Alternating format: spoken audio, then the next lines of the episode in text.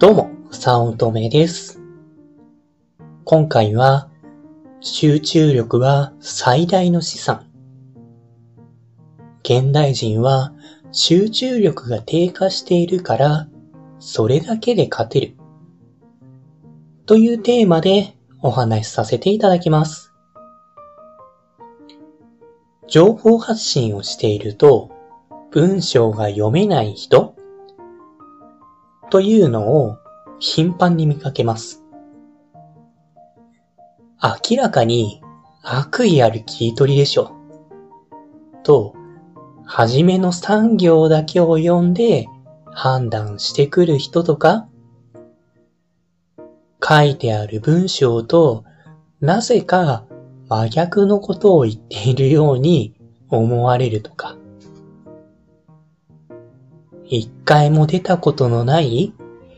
全く関係のない単語について聞かれたりと、果たしてどうなんだろうか、と思うことがあるんです。数自体は少ないんですが、ネガティブなことですし、印象に残るので、どうしても いっぱいあるように思ってしまいます。文章を読めない人大体同じ概念で話を聞けない人というのが結構いるんです。AI vs 教科書が読めない子供たちからの内容で中学校を卒業する段階で約3割が内容理解を伴わない表層的な読解もできない？まあ、などなど、文章力？まあ、読解力について結構絶望する内容があります。これって本当ですかと？疑いたくなるというか、現実であってほしくないことなんですが、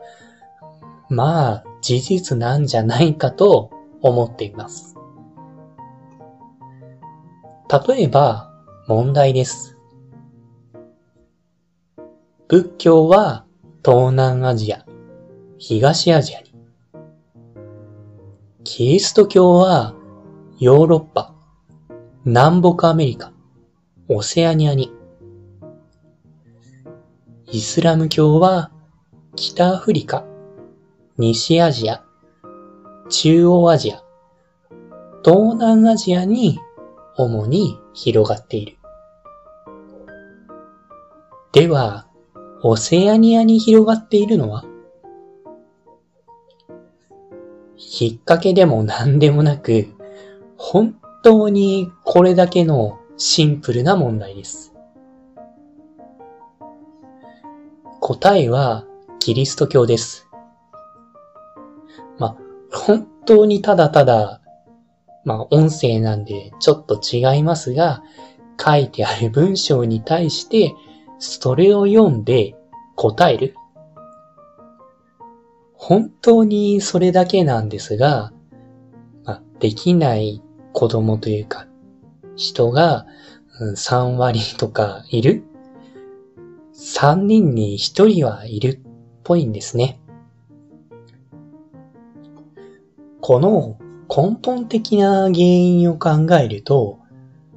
集中ができなくなっているからじゃないかと思うんです。文章をじっくり読む集中力が欠けてしまっている。集中して読みたくても読めなくなっている。ということです。最近アニメを見ていて絶望していることがあります。30分椅子に座ってアニメを見ることができないんです。暇があればスマホをいじったり、お茶を取りに行ったりと、こ30分ずっとアニメを見続けるということができなかったんです。特に Amazon プライムビデオで基本見ているので、パソコンを使って見ているのですが、ちょっとした作業をアニメを見ながらしてしまいます。アニメだけを30分直視することができなくなっていたんです。幸いなことに本を読むときは他のことはしませんが、飛ばし読みの傾向があるんだろうなっていうことも感じています。結構危機感です。それに全集中して、全力で楽しむことが一番いい時間の使い方のはずなのに、他のことに意識を反らせて、別のことを並列でやっていて、集中が全然できていません。これって何も印象に残らない覚えていないただの時間の浪費に消費にしかならないもったいない使い方だと思うんですよね。内容を全然覚えていなくて、見た意味本なら読んだ意味がなくなります。自分結構 やばいなと思うんですが、日々いつの間にかそれ自体に集中する集中力がガリゴリ削られてしまっているんです。認知心理学者ハーバード・サイモンの言葉に情報量が激増する社会では人間の集中力こそが最も重要な資産になるという名言があります。なんか、数十年前なのに、自分たちのこんな現状を見透かしたようなというか、言い当てていて、本当にすごいと思うんですね。その通りで、自分たちは知らず知らずのうちに集中力が削られ、重要な資産を失っています。それだけで文章が読めなくなり、時間を有益に使えず、ただ浪費し、大量の損をしているんです。その要因は複雑にいろいろ絡み合っているかもしれませんが、一番影響が強いのは SNS などのデジタルコンテンツだと考えています。あの、誰でも気軽に発信ができるようになって、無限にコンテンツがあって、見れども見れどもコンテンツが大量にある。もっと時間をかけなんかつまらないものとかを見ている余裕がないから、あるいはその必要がないから、面白いところだけを見るとか、飛ばし読みとかですね。とか、まあ、倍速で見て、こう、おもし、まあ、ざっと理解する。表面的に見て、まあ、終わらせるというか。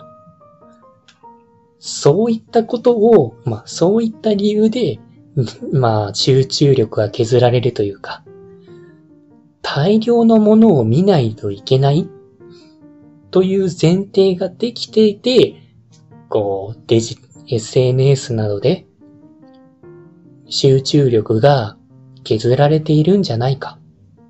と思うんです。かつては集中して本が読めていたけれども、今はうまくできない。っていうのが自分も結構感じているところがあるんです。その要因を考えると、やっぱスマホが原因じゃないかと思うんですね。あの、大量に見るものがあるので、それぞれに、その、いっぱいある集中力を小分けにして渡していて、まあ、でも、量がたくさんあるから、集中力がなくなってしまった。まあ、少なくとも減ってしまった。というところがあると思うんです。まあ、となると、スマホをなるべく離しておく。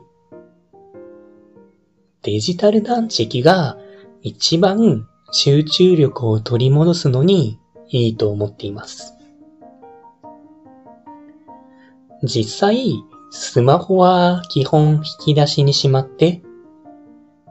決められた時間にやるということを決めるだけでも、毎日やることが少しずつ増やすことができているんです。落ち着いて本を読む時間が取れるようにもなったので、結構いいと思っています。集中力が続かないと思うなら、一回スマホを遠くに置いて、デジタル断食をして集中力を取り戻すことをした方が絶対にいいです。現代人は SNS 疲れてもやめられないという集中力低下の真っ盛りですから、自分が集中力があるだけで十分に勝てます。基本作業というものは効率かける時間で、その効率は集中力に大きく依存して、相手と集中力が10倍以上違うっていうこともザラなんですから、この時代、集中力は資産として、本当に大切に扱った方が絶対にいいです。